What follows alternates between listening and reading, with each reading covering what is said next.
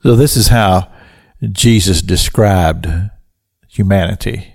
The multitudes that he saw, as we find recorded in the Gospel of Matthew, chapter number 9, down around about verse 34 and following through, he described the multitudes. These are the people who were coming to him with the sick and the suffering, and he was healing them. And it says, and he, he looked upon them and he was moved with compassion. And he said, They are like sheep that have no shepherd.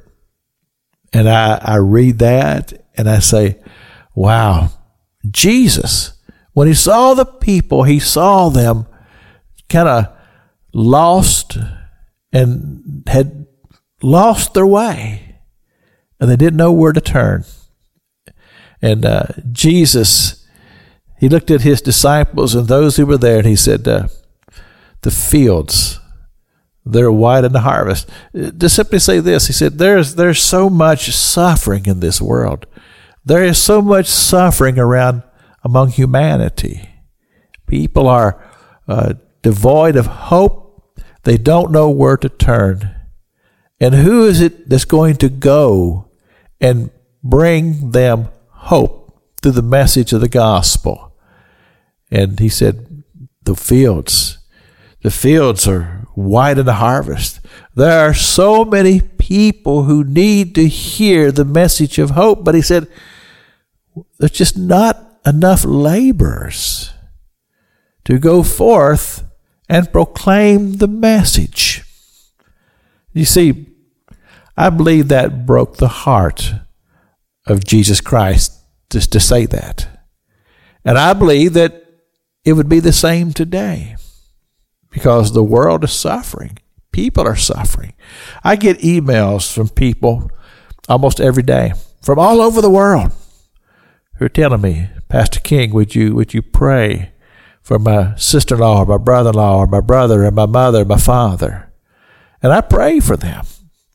But you see, they're they're reaching out to a radio preacher because of the suffering of humanity, and they're they're desperate and they're looking for hope. And when I can, I can't do it every time, but whenever I can, I, I type up a little message just to help them to understand that there's hope. Somebody's praying for them. You see, we need to multiply this around the world. It, it, doesn't have to be, or it shouldn't just be a, a, a preacher.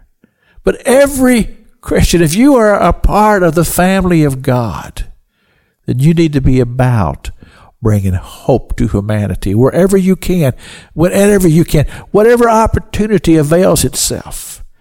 And a lot of times these opportunities will arise when you're you're not even comprehending that God has given you an opportunity to bring hope. And, and you might just walk away. But let me encourage you to think, to think it through and say, hey, that person needs hope. That person needs my prayers. That, that person needs my encouraging words. That person needs to hear the gospel. And instead of just walking away, take the opportunity that Christ has put into your, your sight and allow God to move through you through the presence of the Holy Spirit. This is Pastor Jack King with the gospel on the radio broadcast.